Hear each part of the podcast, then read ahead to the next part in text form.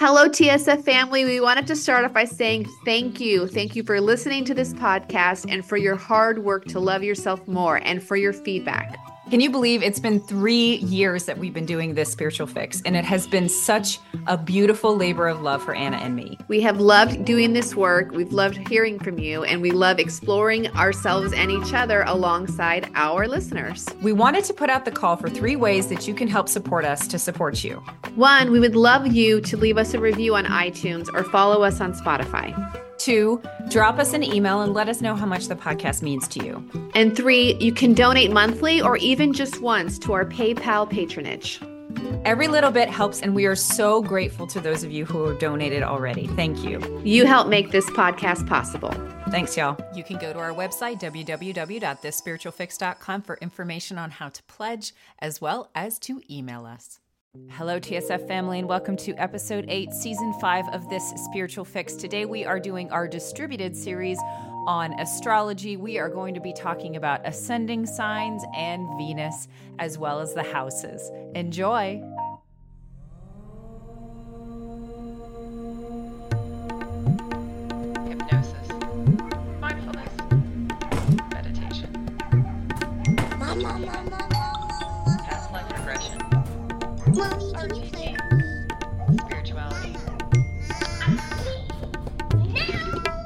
This spiritual fix. Two mystical mamas hacking the self help game. with Anna Stromquist and Christina Wiltsey. Hello, Anna. Hey, Christina, you're doing your fake voice. I'm doing my putting my energy into sounding like I'm not sick right now. Show everybody how you really sounded two minutes ago. I I, I talked like this, right? Something Yeah. like this.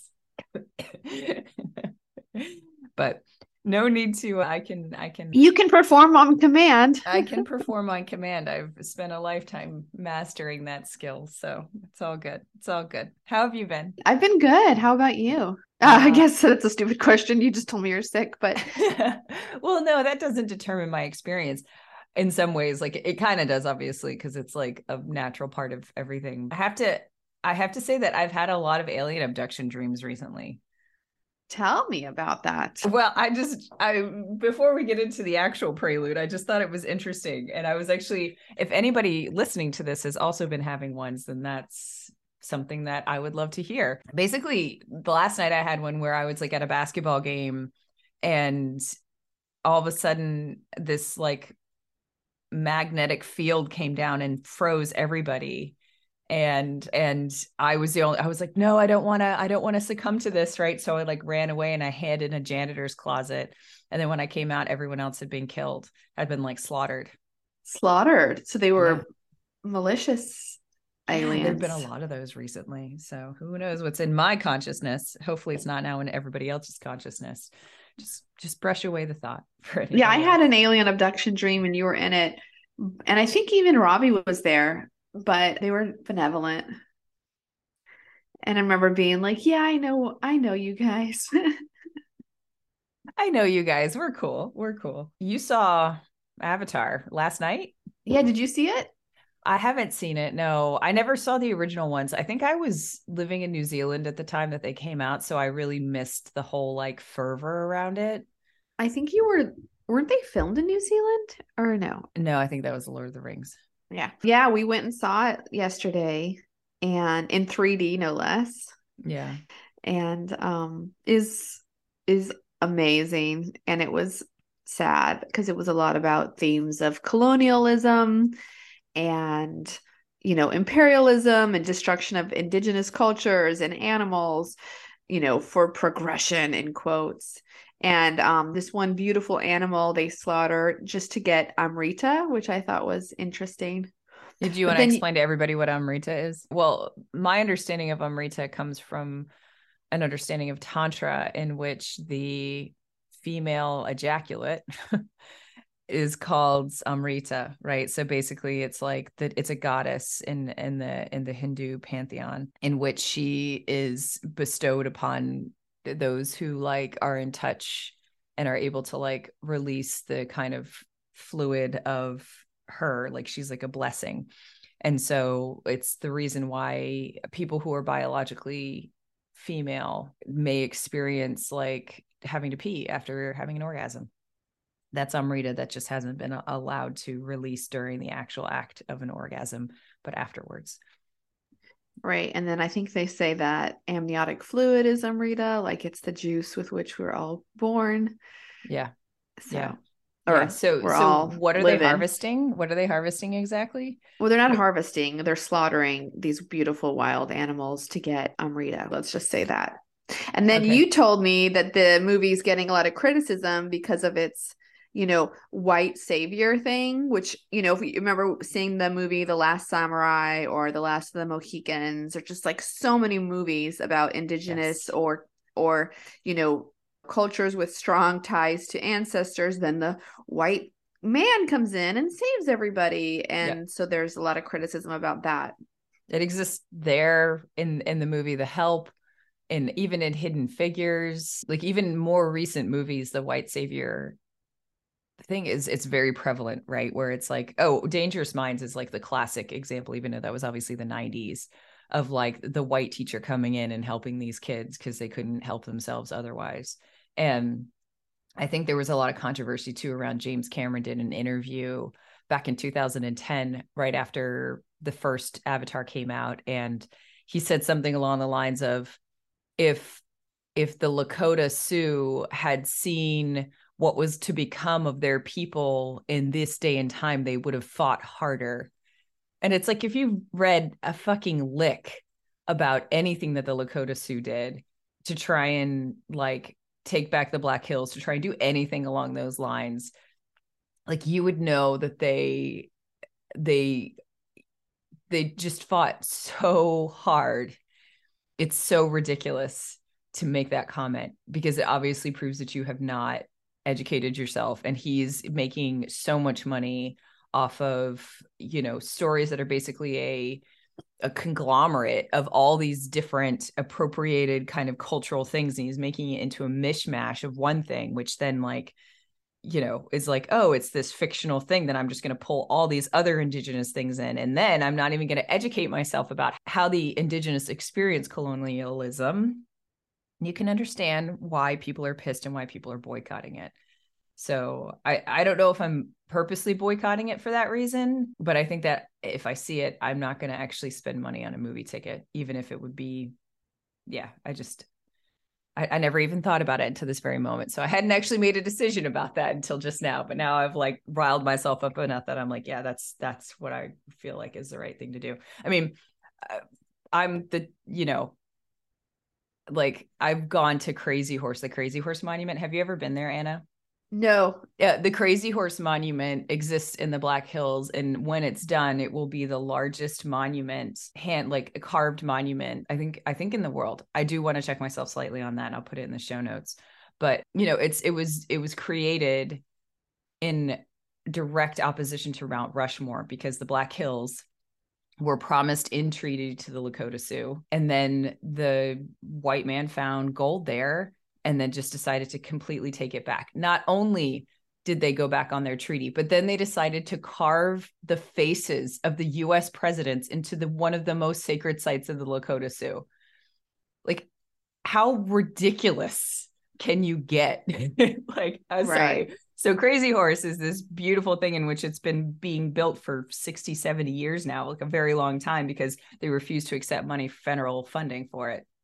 So it's just this one family and whatever money they can get from anybody who donates to the cause and anybody who visits all goes towards like slowly trying to do this. So like it's supposed to be a whole body that's like pointing towards he says he says my lands are where my where my people are buried. It's it's like a tribute to kind of that quote of crazy horses, but like the only thing that's really been done is his face. Right. And, you know, if you go to South Dakota, if you're going towards the Black Hills area, I would recommend visiting Crazy Horse and not Mount Rushmore. Wow. I mean, that's the common theme that you see is, you know, it's something that you see a lot in history with religious or cultural dominance is to assert your well, is to assert the place, right? So like in Mexico, there are so many cathedrals and churches that the Spanish built right on top of Mayan ruins or pyramids, you know, and then I believe that that one of the reasons why the Jews and the Muslims fight so much is that they have buildings built on top of each other on the Wailing Wall and it's just it's just a thing, right? Like it's like it's it's a thing. Dominance of patriarchal religions trying to dominate each other and then patriarchal religions trying to dominate matriarchal religions. I mean, that's kind of a vast statement. Like obviously there's a lot more nuance to it, but yeah. Well, moving right along into the theme of today is we're going to be talking about astrology. And I'm looking at James Cameron's astrology chart and I'm like, oh, well, it makes sense according to his chart, like why he does what he does. He's got a lot of Leo influence in his charts, and Leos are creators and they try to create things. And then his Venus is in Libra. And so there's a lot of love for humanity and justice, even though he might not have done it in the right way. Like the, those themes are popping up in his work. So I think it's appropriate looking at his chart that he that he has what he has. And today we are going to be doing part 2 of our astrology series. What did what did you like about the first episode the first one Chris? I loved I loved learning more about the stuff that isn't just the regular sun sign which is the stuff that I've known since I was a kid.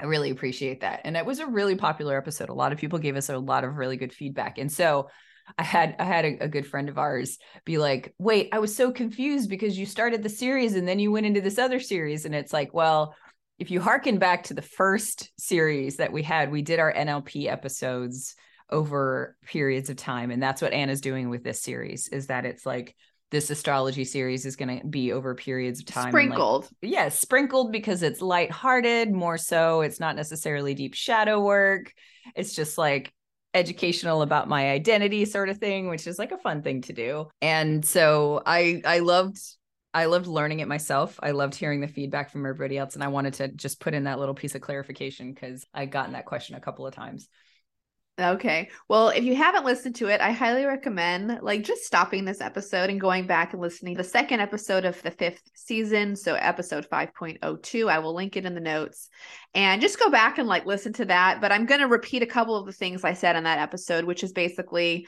that today we're talking about astrology, but we're not going to be talking about it in the sense of your sun sign. So most people are very familiar with their sun sign. That's where the sun was in the moment that you were born. And basically you have the big three which are the big three determinants of your personality are your ascendant your sun sign and your moon sign. We're not talking about the sun or the moon sign today and last time we talked about mars and mercury and what i want to clarify here is that your true astrology chart is a snapshot of where all the planets were in the moment that you were born. That twins have very similar charts, but not exact. And that's a lot. I think that's why in twin studies where twins are adopted and then they meet up years later, they have so many similarities. We could say it's genetics. I would like to say that it is a lot to do with astrology as well. But that being said, there, you are different than every other Aquarius in the world or every other Leo in the world because all the planets were in different places at different times and then they travel through things called the houses. And so, last episode, when I talked about astrology, we focused on Mars and Mercury. Mars is the planet of action, and Mercury is the planet of communication and thinking. And I talked a lot about retrograde and what happens during retrograde. Now, in astrology, there's something called the big three it's your ascendant, your sun sign, and your moon sign. And they call that the big three because those have the most prominent influence on your life. And so most people who are new to astrology are going to know what their big three are, right? And it's a great kind of conversation topic. and a lot of people know it. Like one of my favorite things. I was in a restaurant one day and I said to the lady serving us, I said, Do you know anything about astrology? She goes, Yeah. I said, Is your ascendant a Sagittarius, by the way? She goes, Oh my God, it is. You know, like I like when people know their big three, it's really fun to just kind of guess it and talk about it and all that jazz. But today, once again, we're not talking about the big three because I kind of want to give you more nuanced stuff because I feel like you can find big three stuff anywhere. Today, we're talking about Venus and one of the big threes, which is the ascendant. And the reason why I'm including the ascendant when we talk about Venus, the planet of love, is that your ascendant has a lot to do with who you fall in love with and who was attracted to you. So I thought I thought this episode will be about love and relationships and so it's fitting to include ascendant when we talk about Venus. That sounds awesome And we're not going to talk about Venus in retrograde because, as I said in the previous episode, Mars and Mercury go into retrograde more often because their planetary orbit is smaller. But Venus only goes into retrograde every year and a half. So it's it's not that common. And Venus will be in retrograde for 40 days and 40 nights. And I don't feel like it has that big of an influence. So we're just not going to talk about retrograde today, but I will fill in the time that I would have talked about retrograde, I'm going to talk instead about the houses a little bit. So, oh, that's awesome. But also, just total me sequitur, right? Of course, of interesting thing of that even if it's not the Venus retrograde, I feel like the Venus cycles around like the number of days it takes to for Venus to go around the sun is like kind of important, right? Like we've uh, like in other things, like you see it pop up all sorts of different places. So it's interesting because like Mars and Mercury retrograde are very important. Venus work retrograde isn't as much, but I feel like the cycle of how long well, it takes Venus to go around the sun is like a very important thing. It's just well, like it is thing. important because it's like when your past lovers seek you out or when you start dreaming about your ex again is like Venus in retrograde. So I mean, it is important, oh. but um for the sake of this episode we're going to talk about other stuff i think. Right right. Cool. Okay.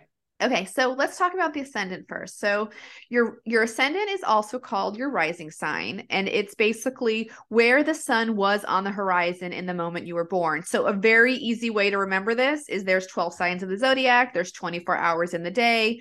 So at sunrise like let's say you're an aries and you were born at sunrise you're going to have an aries ascendant. So those two hours of sunrise is Aries, and then it moves towards Taurus. And so by sunset, it's going to be the exact opposite, the opposite of Aries being Libra. It'll be Libra. So if you don't even know what time you were born, but you have a general idea, like I was born at sunrise, then your ascendant is the same sign as your sun sign, right? So like both of my children were born at 7 30 a.m. So both my children have their ascendant in their sun sign, right? Right. So so that's just a way to remember it. Like if someone just tells you off the top of their head, oh, I, I was born at 4 p.m., then you know, okay, well, they're born a sign or two before their opposite sign, right? You can kind of calculate it in your head, but you want to look at an astrology chart to make sure. So if you haven't done so already, I want you just to take a moment and pull up the internet and go look and see where your ascendant is. You're going to need to know your time of birth and your place of birth to do this. And hold on. It's interesting because I feel like there's the cafe astrology, but it doesn't give you your ascendant in that chart. It gives you like all the other houses, it gives you all the degrees, but it doesn't give you your ascendant, which is always strange. So, what I want to say is there's a lot of astrology charts out there, and some of them require an email to find out more information. I find that astro.cafeastrology.com is a great free resource. And I'm going to link it in the show notes because it doesn't ask you for your email. They're not going to spam you with stuff and they will give you your ascendant. So, right now, if Wait, you get a chance, I, thought, I think I just said they don't give you your ascendant. Astro? I'm pretty sure it doesn't. That cafe astrology? Yeah. Yeah, it does. Okay. So, if you go to astro.cafeastrology.com. You can get a free one. You can just Google search for a free one, but I've just noticed a lot of them are going to ask for emails or they're not going to give you like everything you want to see. So, what I want you to do right now before we start this episode is to look up your astrology chart and I want you to look at three different things. I want you to see where your ascendant is, if you know your time of birth. Hopefully, you do. I want you to see where your Venus is, and I want you to see what is the name of the house that your Venus planet is in. So it'll be in one of 12 houses. Now, if you don't know what your ascendant is and you don't want to listen to all this, skip ahead about 30 minutes because we're going to talk about your Venus sign. Because I do feel bad for those of you who don't know your birth time, you will not know what your ascendant is. Now, Going into the ascendant, the ascendant sign, as I said, has to do with the position of the sun on the horizon at the moment you were born. And it's also called your rising sign. And so some people, like Freudian theory, says that when it comes to the big three, you have your id, your ego, and your superego. And that corresponds to the sun, the moon, and the ascendant, right? So with the ascendant, this is the the kind of mask version of you. It's kind of the sign that you interact with other people. It's it's the aspect of you with which you attract others or you are attracted to others. And it's it's like the first face you put on and it also can determine your physical features. Okay. So when you meet someone and you think they're this sign, but they're not, it could very well be that you're tapping into their ascendant, which is going to be the most prominent thing that they reveal themselves. One thing to keep in mind is that if someone's ascendant is the same sign as their moon, it means they wear their heart on their sleeve, that there's really no distinction between between who they really are on the inside and who they're showing the world. And that can be true also if your sun sign is the same as your ascendant. You're going to just you be very integrated, right? You're not going to have the face that you show the world and then your other face. It's just all one face. Like a great example of this is my daughter is a triple Scorpio. Her sun, her moon, and her rising are all in the same sign. And because of it, she she has she can't lie. She's incapable of lying. And whatever she feels, you're going to know immediately. So people who don't have the same ascendant as their sun or moon might have different versions of themselves. You know, like I'm a Sagittarius rising, which is very compatible with the fact that I'm a Leo, but it's not, but it's like who I show the world isn't always who I really am, right? Yeah. Yeah. Okay. I get that. Yeah. All right. So going into the astrology and the ascendants, this is really important. Okay. Whatever sign your ascendant is becomes your chart ruler. Okay. What that means to say is that each sign has a planet that they rule. And now that planet becomes the most important planet in your chart. So, for example, if your ascendant is in Aries, Aries rules Mars. Wherever Mars is in your chart, it's like we've turned the volume up on the dial. Okay. So, a lot of times, what happens is your chart ruler is running the show in your chart. It's like the volume is turned up the highest on that aspect. And so, you really, really have so much to do with that. So, does, is that making sense? It does. Can I give you an example Yes. to to help?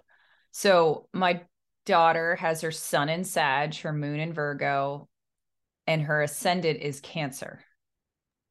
Okay. So, her ascendant is in Cancer. Cancer rules the moon. Her moon is going to be the most prominent thing in her chart. which is very true. Right. Yes. hmm Which is very true. Okay. And so then if I were to do, You, for example, yeah, your ascendant is in is in Taurus, so Venus is the most prominent planet in your chart. right. Which also makes sense. It's, My makes a lot of son, sense. his, his ascendant is in Taurus. So again Venus. So again, Venus. So Aries is his, is his dominant thing, even though he's a Taurus. He's Mhm. a cusp Taurus Gemini. Right. And that makes a lot of sense because he is like 100% just like, Yes. ramming forward with his own intention. Right. So I'm going to go from in the order from the first to the last sign and just tell you what your chart ruler is. Okay. So if you have an Aries ascendant, your chart ruler is Mars. So where your, your Mars aspect is very important, go back and listen to episode 5.2. If your ascendant is Taurus, your chart ruler is Venus. This this means that this episode is extremely important to you. Okay? We're talking about Venus today. If your ascendant is in Gemini, your chart ruler is Mercury. Again, go back and listen to episode 5.2. We talk so much about Mercury placements. If your ascendant is in Cancer, your chart ruler is Moon. Your moon sign is the strongest influence in your chart. If your ascendant is Leo, your sun sign is extremely prominent in your chart. That means when you do read those daily horoscopes, those, those 12 options, that one's actually going to sound like you. If your ascendant is in Virgo, Mercury is your chart ruler. Go back and listen to episode 5.2 because Mercury has a very strong hold on your life. If your ascendant is in Libra, similar to Taurus, your chart ruler is Venus. If your ascendant is Scorpio, then your chart ruler is Pluto, but that's according to modern astrology. Before they discovered Pluto, Mars is going to be your chart ruler. If Sagittarius is your ascendant, then Jupiter is the most prominent thing in your chart. We're going to get to that in other episodes. If Capricorn is your ascendant, then Saturn is your chart ruler. If Aquarius is your ascendant, then Uranus in modern astrology is your chart ruler. And then according to traditional astrology, Saturn is. And then if Pisces is your ascendant, then Neptune in modern astrology is going to be your chart ruler, and Jupiter in traditional astrology and we will get to those outer planets on another day okay but we just we just i just wanted to set this up so you know how important ascendants are in your chart Right. So, and everyone has one, right? Like they all map to a single planet, right? Like the no, there's no, nothing other than like in the old traditional astrology where you had people doubling up. In theory, there are enough signs with enough. Never mind. Do you No, know what I'm trying to say? Yeah. no because well i think think i know what you're saying but like mars mercury i'm sorry virgo and gemini ascendants both have mercury libra and taurus both have venus so like there's some commonalities and and it's not one for one Okay. there's nine that's- planets and 12 at Okay, cool. That helped me pivot the table in my head. Thank you. yeah that's what i meant to say okay so now moving right along we're going to now talk about the importance of your ascendant in terms of love so whatever your ascendant is there is something called polarity so that is to say that opposites attract right so in astrology you have polar opposites so whatever the sign is you have an opposite sign it's like they're two sides to the same coin. Let's start with Aries. They're two sides of the same coin. Aries is all about self and me and me and me. And Libra is very similar to Aries in so many ways, but they're about us, us, us. Okay. If you look at, say, Taurus and Scorpio, they're polar opposites. Taurus is all about possessiveness of material possessions. Scorpio is possessive of emotional possessions. Okay. So I just want you to see how they're like opposite, but they're on the same coin. Okay. So, with that being said, whatever your ascendant is, is going to determine who you are attracted to because of polar opposites. Opposites attract. Some people will even say that your ascendant will determine your soulmate. Okay. So, if you have an Aries ascendant, then you are polarly oppositely attracted to Libras. You're going to be attracted to people who are a Libra or have a lot of Libra influence in their chart or have a dominant Venus, right? Because that's the planet they rule. So if your ascendant is Aries, you're going to be attracted to Libras and vice versa. Libra ascendant will be attracted to Aries. If you have a Taurus ascendant, you're going to be attracted to Scorpios. And if you have a Scorpio ascendant, you will be attracted to Taurus. These are like the passionate, high chemistry relationships. Maybe not always the healthiest, but it's definitely going to create polarity and attraction. Okay. Going into Gemini, Gemini's polar opposite is Sagittarius. That's where they're going to have a lot of that passionate chemistry. Cancer and Capricorn are opposites. So again, they're going to fall for each other. Capricorn ascendants will fall for people with Cancer influences in their chart. Cancer ascendants will fall for people with Capricorn influences in their chart. The opposite of Leo is Aquarius. So people with a Leo ascendant are going to fall for Aquariuses. Aquarius ascendant people are going to fall for Leos.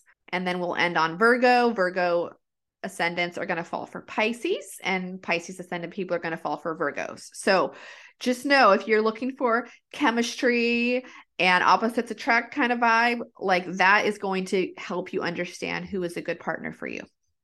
And I Oh. can tell you from personal experience that that although I get along the most romantically with other fire signs because I have a lot of fire in my chart, my ascendant is Sagittarius, and therefore I have r- good sexual chemistry with other air signs, right? Gemini, Libra, things like that. Gotcha. Gotcha. That's uh interesting. Yeah, because I think I think when you say it's a good partner, I think it's good to caveat and be like that that there are maybe I'm just saying this because my husband and I don't actually match up at all. His ascendant is Sag and my ascendant is Taurus. So that means that I match with he matches with a Gemini and I match with oh my god, I can't even remember what does Taurus match with? The What's opposite, of Taurus would be Scorpio. Scorpio. But Yeah. look, I have a Scorpio moon. I mean, not, not not that we're sexually have a sexual relationship, but you get along with, right? Yeah. Maybe I'm your soulmate, not Luke. yes, he will Just find kidding. that funny. We can grasp at thro- I mean, it's so easy to grasp at straws in astrology and like find things that work, but I'm sure there's a reason why you and Luke are compatible. Like my husband is not a Gemini. Well, here's the funny thing actually is that my ascendant is Sagittarius. The opposite sign being Gemini would be my soulmate. Guess where my husband's Venus is in? Gemini. Mm-hmm. Yeah, we're like have a really good chart match because we're both fire signs. We understand each other in that way. His moon sign is my sun sign. So his innermost him understands my outermost me. And then his Venus is in polarity with my ascendant. So it's like, you know, do you see what I'm saying? It's like, there yeah and i think that's what i was trying to say is that like these people that might be one thing that makes it so that someone's a good partner for you there could be like a lot of other things but in terms of like So sexual many. chemistry yeah yeah, people have so many different dynamics, right? But like, if you notice that you chronically fall for this fuck boy who happens to be whatever, you know, these the, they're always air signs or they're always whatever, it might have a lot to do with your ascendant. Let's just say that. nice All right. Now, moving into ascendants, we're going to talk a little bit about what ascendants look like because this is going to determine like how you come across in the world and it's it's like the mask and the best face that you put forward when you meet people, right? So, what is really cool and I'm going to link it in the show notes is this website that has grouped all of these celebrities according to their rising signs and it's once you kind of see this collage of like you know 20 celebrities that have aries rising you're like oh my god i see the similarities. It's really cool when you see them all together because you can really see what it's talking about. So i'm going to link that in the show notes so you can see because some of the names i'm going to mention here and i'm not na- mentioning these names to name drop or because we're a gossipy kind of podcast. I'm i'm using these names here because we all kind of have in our mind an idea of what they look like so typically Aries have a pugnacious, upturned button nose and almost a baby face. So we have Stevie Nicks, Barbra Streisand, Bette Midler, Shakira. Okay. You all know what they look like, and you can see that they have some similarities. They can often have childlike faces with, and they can also be accident prone. They can hit their head a lot because Aries rules the head. And these people have an overzealous passion about life. So they're pretty much up for anything. Okay. They can also come across as impatient, aggressive, or bossy. As, as I live with someone with an Aries rising, and that last part is very true. All right. Going into Taurus, people who have Taurus rising, this would be Christina. People with Taurus rising any okay people with taurus rising or libra rising since they're ruled by the planet venus are going to be very very symmetrical and beautiful. Think of like greek goddess kind of look. And if you know christina that's like a very accurate portrayal. She's very symmetrical and gracefully beautiful okay? So people with taurus rising have a gentle gaze. There's considered to have cow eyes. Like i'm putting that in quotes. Like they have like um like very emotionally pretty eyes yeah yeah they have a practical approach to life and they have a strong work ethic. They can be stubborn and they can be loyal, stubborn, and cautious. So, like I said before, they're usually conventionally attractive with square jaws, symmetrical features. And we have Gigi Hadid, Dennis Richards, denise Gian- Miley Cyrus, Melanie Griffith, Camila Cabello, and Mariah Carey are some examples. This Yeah. website only gave females. I'm sorry to the men listeners, but yeah. yeah I, it's funny you say that because i think of them all as having like the kind of square jaws and i i can totally see that Yeah, like a soft face, but with squarish features. Yeah. Yeah It's it, it's interesting. All right, we got Gemini here. Gemini ascendants are very playful and they can usually be spotted because they're very communicative. They have an animated way of talking. They can't necessarily sit still. They may not have ADHD, but they sure as hell are going to look like it. They can be very flirty, impulsive, and seductive. Like, not seductive in the sensual way, but in the like, hey, I want to get to know you. Hey, hey, hey, tell me all about you. What you thinking? You know, that kind of way. And they typically have long faces and a very and very and, a very expressive face. And some examples of them are Rihanna, Lady Gaga, Kristen Stewart, Kelly Osbourne, and Amy Winehouse. Okay, Cancer ascendants. I think these ones are like really super easy to to notice when you know how they look because since Cancer is the sign of the moon, they're going to have very moon like faces. They have like, I can't explain it, but they have like lunar like they they kind of glow like the moon. It's this very soft feminine way about them. Angelina Jolie has a cancer ascendant. She's like the quintessential one. She has a very luminous face, right? Cameron Diaz, Cindy Crawford, Cher, Farrah Fawcett. If you see all of them lined up in this collage, like I'm talking about, you're going to recognize the similarities. Kate Hudson, Lauren Bacall, Julia Roberts, My daughter. your daughter. Yeah. They often have round and deep eyes and very empathetic, very emotional. Love the home. Okay, if your rising sign is Leo, then one of the things they say is the easiest to spot in you is your mane of lion hair, which I think is hilarious because my husband, who is now bald, when he has a Leo rising, but when I look back at all his photos, he had like literally a mane of hair. Oh, like oh he- wow. yeah, like he even had a perm, I think, at one point or something. It was like flowing Oh my god, I've never seen these long pictures hair. gorgeous long hair, which eventually went away. But yeah, they're the ones who always want to have a selfie. They love their physical appearance and they're very warm and outgoing. They don't mind, you know, being the, the center of attention. So some some people who have Leo rising, they have uh, similar features. Marilyn Monroe, the Olsen twins, Jennifer Lopez, Brittany Murphy, Tina Turner, Katie Holmes, Taylor Swift, Kate Moss. Are you seeing the similarities? They have like this confidence about them, almost like a mousy look, you know, like a, anyways, but not in a bad way. Okay. Virgo rising. People who have a Virgo rising are going to be prim, proper, and well defined. They have a subtle beauty to them. They're going to have softer facial features, and some might even say they have the resting bitch face. They are, they are very caregiving. They're very prim and pop proper. Like they always look showered, clean. Some celebrities with this placement are Shirley MacLaine, Sharon Stone, Emma Watson, Uma Thurman. Okay.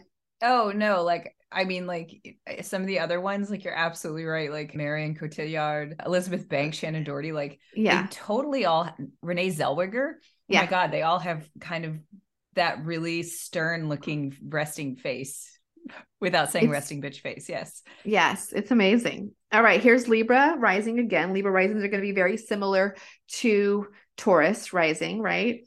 We have Anna Nicole Smith, Kim Cattrall, Britney Spears, Dua Lipa, Doja Cat, Beyonce, very symmetrical, very like classic beauty, right? And they're they're conventionally attractive, but they have a lot of problems making decisions. They don't like to form judgments right away and they're really good at mediating other people's conflict not necessarily their own. Scorpio rising. I feel like the the the quintessential example of a scorpio rising is wednesday Addams right? Like i can pretty much spot scorpio risings pretty well because they have a, a certain look. They have the scorpio stare. They have a way of looking at you that pierces through your soul. And like in their teenage years they'll probably go through a goth stage you know? So these are some celebrities that have scorpio rising. Bjork George Harrison, Grace Kelly, Nicole Kidman, Katy Perry. I don't know if that's like helping to understand, but they their their eyes are really really piercing to the soul. Like I feel like that's a great example, and they have like a freshness about them. You know, I, I can't explain. Like I don't I don't have any fucks to give sort of look about them. Yeah, they're yeah, like I give no fucks. Maybe maybe that's the look I'm thinking of. Yeah, yeah. Sagittarius rising, this would be me. They have their eyes and their eyebrows are usually the most prominent feature of their face. And they have a large forehead and usually like a pronounced butt, which is so funny. Jessica Biel is like a quintessential Sagittarius rising. And this is funny. I was watching Stranger Things and I was looking at Winona Ryder. I'm like, this woman has Sag rising. I just know it. And I Google it, and sure enough, she does because Winona Ryder is like such a great example of Sag rising. She has her eyes are very dark and pronounced and big, and they're like the central feature of her face. So other examples of Sag rising would be Anne Hathaway, Anjelica Huston, Bridget Bardot, Bridget Fonda, Catherine Zeta-Jones, Coco Chanel. And if you think about them, their eyes really are like the central characteristic of their face these people are more likely prone to word vomiting and bluntness because we don't necessarily think before we speak, love to travel, love to learn and grow. Okay, Capricorn rising, these people are very neat and tidy And they're very similar to Virgo risings because they are going to look clean and put together. But Capricorns are a little more elegant, whereas Virgos are a little more caregiving, if that makes any sense. Um, they're big on tradition, rules, and structure, and some physical examples of what a Capricorn rising looks like is Zooey Deschanel, Dakota Johnson, Megan Fox, Naomi Campbell, Monica Bellucci. So I don't know if that helps, but Carrie Fisher, another one. No, it does. It does. I think it makes If you sense. see the collage and you see them all lined up, it makes more sense. So check out that in the show notes if this interests you. Yeah. All right, Aquarius. Aquarius always comes across as cool and shockable. They're like, I'm gonna dye my hair blue, but not because I care what you think, you know, but they care what you think. No offense, Aquarius, but you but they really like to kind of like Yes, that is my husband with his massive. He's almost going into his Leo. So he's got this massive mane of hair, and he always just likes to do something shocking with it. yeah, yeah, Aquarius is love to be different than everybody else. And so they're going to be the ones with the the the hair dyed. They like to be a weirdo. They want to be a weirdo and they're really interested in social injustice. Some examples of people with Aquarius rising would be Khloe Kardashian, Christina Aguilera, Chelsea Handler, Billie Holiday, Selena, Madonna, David Bowie. David Bowie, Nicki Minaj, Amy Poehler, LeAnn Rimes, Matt Dillon. Like, there's just so many in this list. Okay, moving into Pisces. People with Pisces ascendants are empathetic. They have a soft aura. They have a dreamy appearance with round eyes and long lashes that reveal the depths of their soul. They are true empaths. They have an innate healing power and they see beauty in the world and they see like that miss the esoteric beautiful mystical in the world these people have a soft look about them examples would be amanda bynes. I feel like she's such a good example of a pisces rising. Ashlee simpson demi moore mena suvari whitney houston rosemary clooney. I don't know. Are you seeing the the there's very similarities like There are, yeah. yeah i think that's those are some great examples. So in a nutshell those were the ascendants and now we're going to move into venus so hopefully that helps you understand how you come across to the world why people are attracted to you why you're attracted to others we'll move into venus is there anything to add to that No, sounds good. okay are we like really taking forever it's okay Uh, We're okay. I think. Yeah, I Yeah. think we're okay. okay all right i feel like i'm talking way too much okay You have to. That's the nature of it. I don't know anything about this. So All right, now we're going to talk about your Venus. So, if you remember from last time I talked about astrology, you have Mars, which has to do with your work ethic and your energy. You have your Mercury, which has to do with the planet of communication and thinking. And then we have Venus, which is the planet of love. And so, where your Venus is, is going to determine how you love and what you love. And then we're going to talk a little bit about what it means according to what house it's in. Now, if you don't know what house it's in because you don't have your ascendant, to know the houses, you have to know your ascendant because it lines up the chart, and that's okay. So, I, if you haven't already, look at your little note where you wrote down earlier where your Venus is, and we're going to talk now about this planet. So, Venus is the planet of love. You know, think Venus is Aphrodite. It's the planet of love and romance. It's how you love, how what you love, how you show up in romantic relationships. So, just to remind you from before, if a planet is in the home of its natural owner, it's called it's in domicile, which means it expresses itself very well there. If it's in an exalted position, it not only expresses itself well there, it's like the A plus plus student, like it's even more exalted, right? If it's in detriment, it means that it is the opposite of domicile, meaning it struggles to express itself in that sign. And if it's in its fall, then it's like really, really, really fucking struggles in that sign. Okay.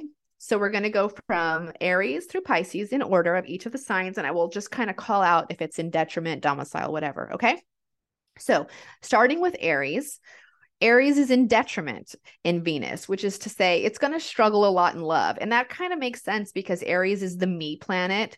The self-expression planet, the like who am I? You know, if we talked about religious leaders, Buddha would totally be Aries, right? Buddha is all about the self, know thyself, self, self, self, me, me, me. Whereas Jesus is more about humanity. Jesus would have been a Pisces.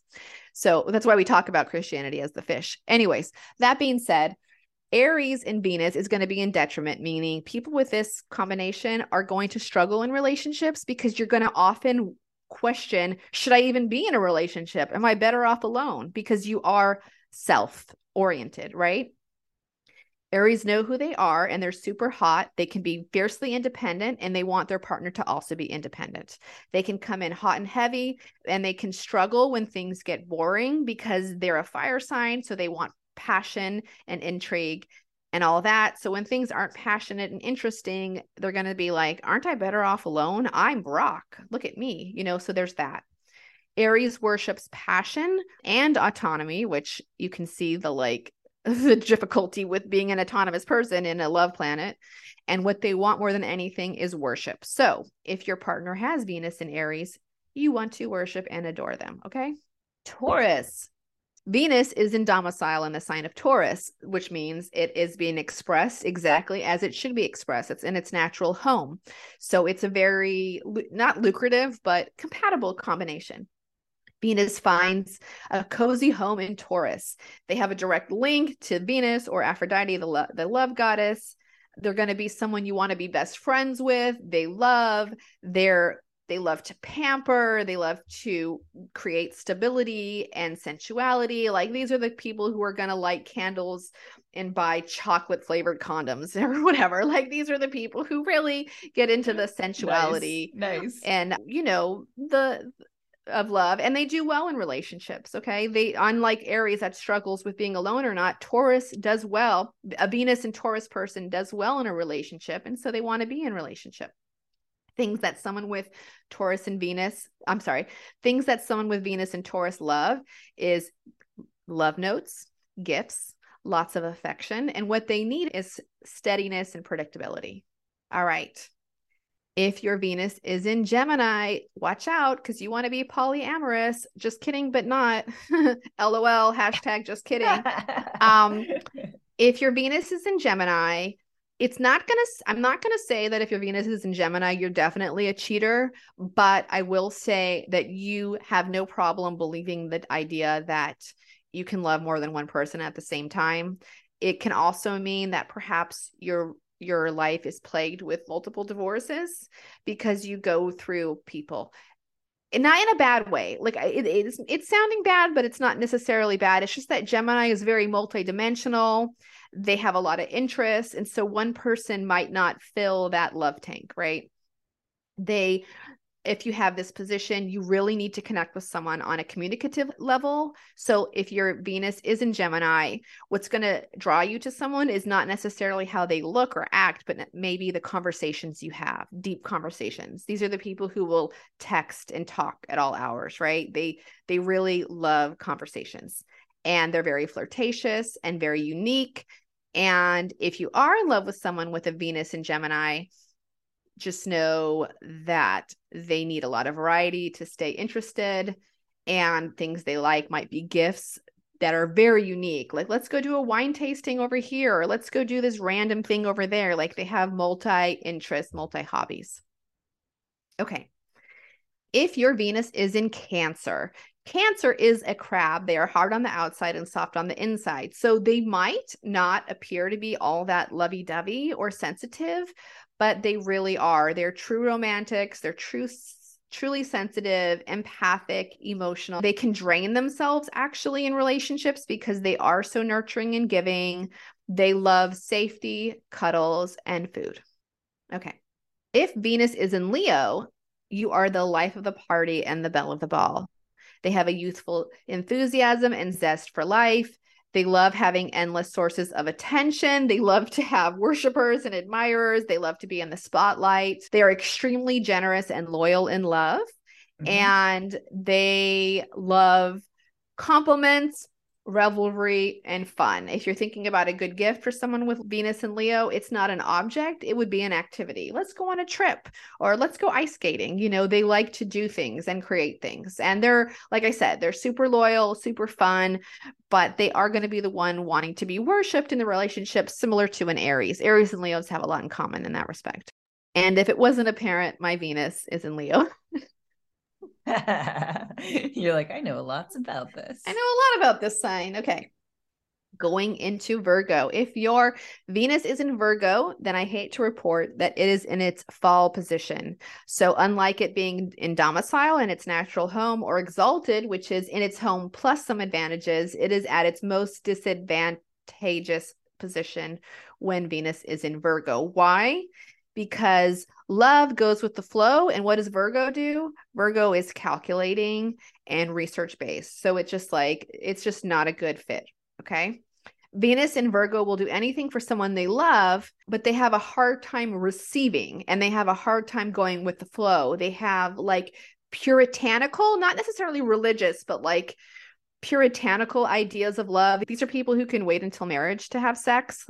So they have like kind of like I don't want to say naive, but like purist ideas about love and what love should look like. And, you know, love should do this and you should do that. And I, and like they're the kind of person who says, I'm your wife and that's why, you know, like they have an idea of like order and stuff. So, right. You They're can kind imagine- of hierarchical and they have roles. yeah, puritanical. It's the virgin. Virgo is the virgin. So it's kind of, it can be, they can have a rough spot in love. And what they really value is simplicity and learning. If your Venus is in the position of Libra, very similar to Taurus, it's in domicile, meaning it's in its natural home. So again, people with Venus Libra are going to be very good in relationship. It just feels right. They don't question should I be alone, should I not? Like it's just what works for them. They thrive in social interactions. They are very adaptable. They're very loving. Like Taurus, they're very sensual. They're kind of like positive vibes only people.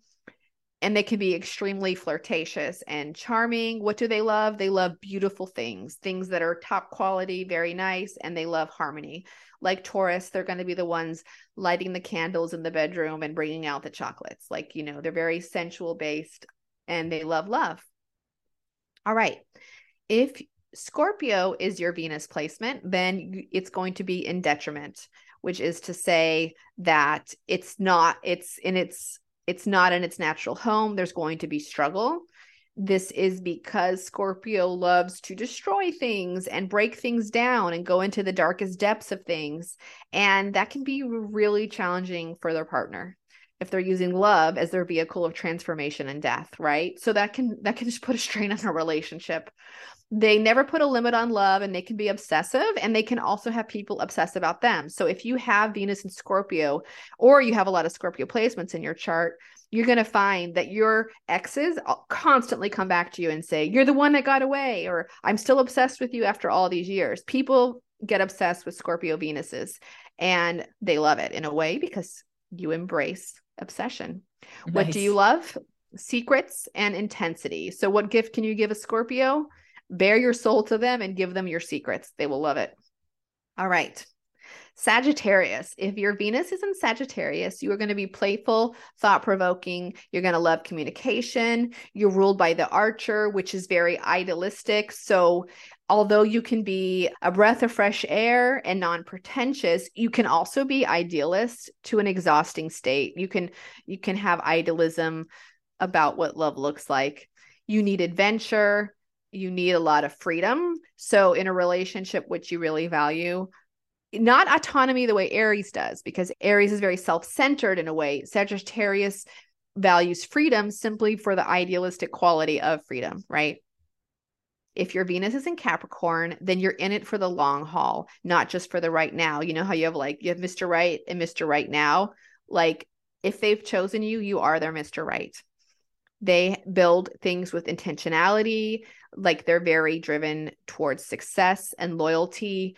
Like I said previously, Capricorns are considered the Cinderellas of the zodiac, like social climbers. So it's most likely possible if Venus is in Capricorn that you find a partner that can elevate your status in some way. They are incredible providers.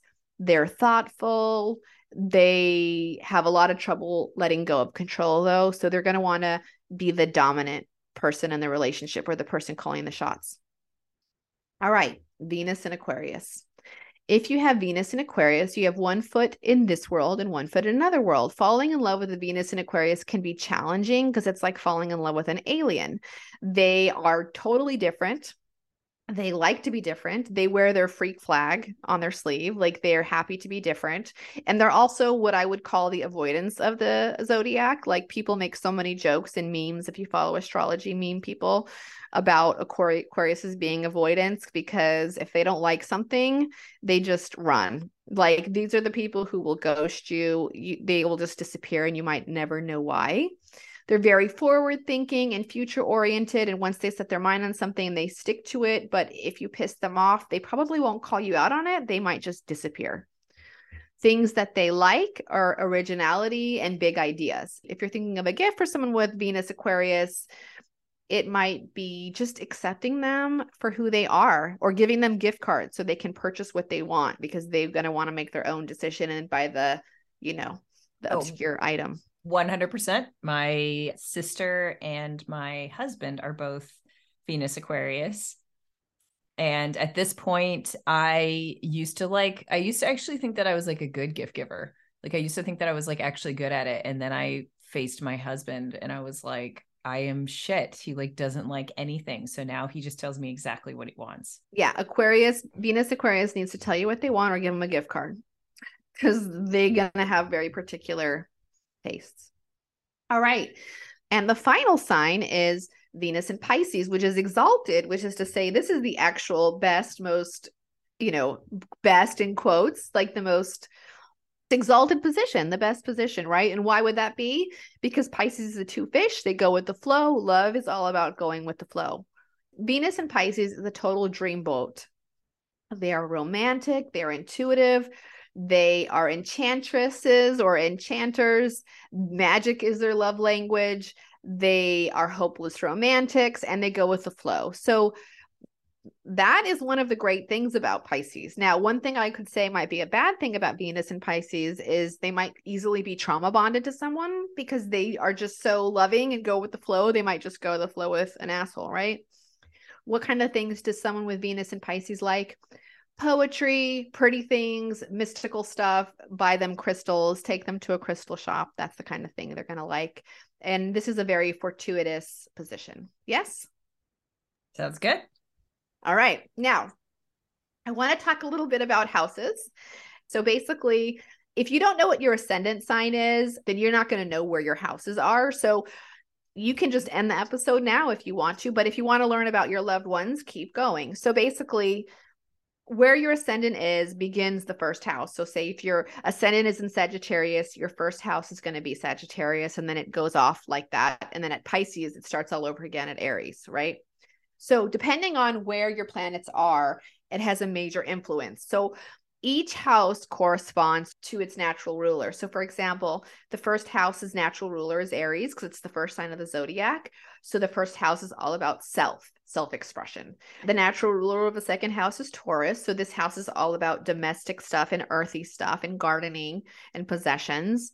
The third house's natural ruler is Gemini. So, it's the house of communication. And it goes on and on and on like so. Okay. So, looking where your Venus is is going to determine a lot about how you love. Okay. If Venus is in the first house, then the way you love has a lot to do with your self identity. We could say that if Venus is in the first house, then your mantra for love is, I love myself. All right. I, lo- it, the first house is, I love myself, and my relationship with myself is first. The people with Venus in their first house will also sweep you off your feet. If Venus is in the second house, then you're all about surroundings. Your mantra could be, I love my surroundings. You are into things being lasting, sincere, and dependable. If your Venus is in the third house, then love has a lot to do with communications. You love compliments, you love to talk. Your language of love is most likely verbal. You can charm the pants off of people with language. If your Venus is in the fourth house, then it ha- your love has a lot to do with tradition and ancestors and the home. You are happiest at homes. You, when you fall in love, you're going to have to take into account the other person's family, their family history, their ancestors, culture, things like that.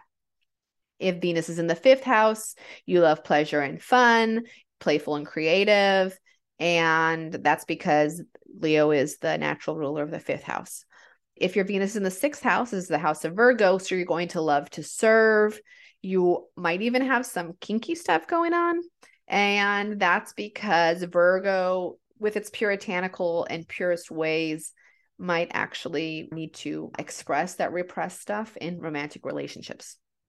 If your Venus is in the seventh house, which is the natural home of Libra, you love everybody. You're a humanitarian, relationships in general, not just with your loved one, but like all people are very important to you. If your Venus is in the eighth house, which is the natural home of Scorpio, it is the house of death, rebirth, destruction. So these people love the forbidden, they love sweet revenge, and they use the relationship to be the vehicle for their death, rebirth, transformation. If your Venus is in the ninth house, which is the house of Sagittarius, you love knowledge. You believe wisdom is the greatest teacher. You do fine with long distance love because you're you like that freedom, right? Freedom, autonomy, Sagittarius stuff. If your Venus is in the 10th house, it has a lot to do with success.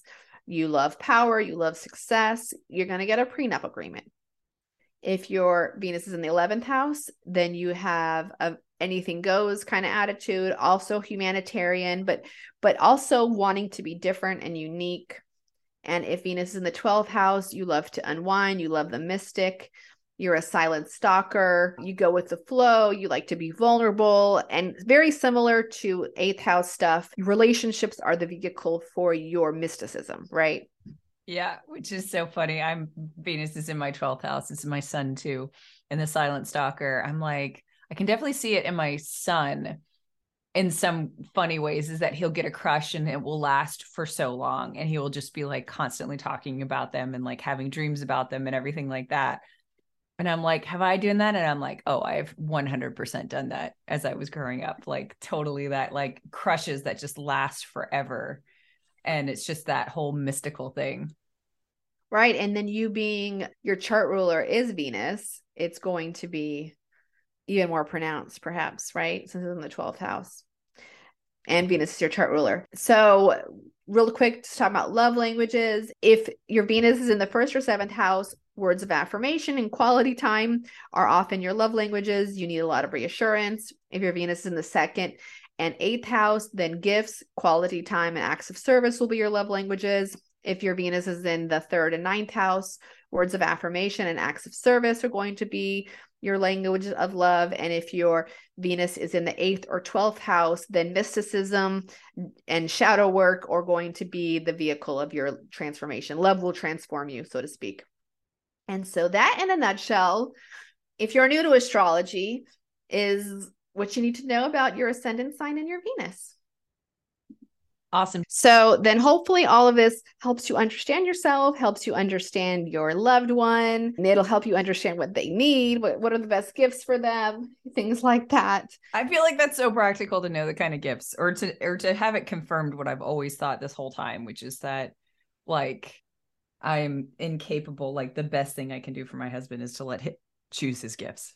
Right. Well, and then my husband, for example, his Venus is in Gemini, which is communication and words. And one year I gave him the best gift ever. I gave him 52 compliments. So addressing his Aries nature, but also his Venus Gemini. I gave him 52 index cards with like a compliment or something I loved about him and put him in a box. And then his gift for the year was to open it up every week and read a compliment. That's You know- so sweet and also very clever. It's very Venus Gemini, right? Yeah. Well, thank you, so Anna. hopefully, hopefully Yeah. this episode helped. Yeah. Hope we have a great day. Thanks. Thank you for listening to this episode of TSF. Would you like to, to do a favor for those who may be similar to you or in a same situation? Then leave us a review on iTunes because that's how people can find us. We really appreciate it and we appreciate you. And remember, Humility, gratitude, acceptance. Done. Let me tell y'all a riddle. There are four girls and four apples in a basket. Every girl takes an apple, yet one apple remains in the basket. How is this possible? The answer one girl took the basket. She took the last apple while it was in the basket. Sometimes all it takes is a perspective shift. This is my specialty, y'all, and I am opening up two spots in the next two months for dedicated journeyers to work with me to find peace, purpose, and most importantly, perspective. In these journeys, we co create a curriculum that suits your current blocks, goals, and needs, and we use all the tools shadow work, books, fiction, remote viewing, intuition, meditation, guided journeys, energy healing, dreaming techniques you name it, we do it. And all to achieve a commonly held set of objectives. And if you're interested in hearing more, Book a free call with me at www.chriswiltsey.com forward slash discover.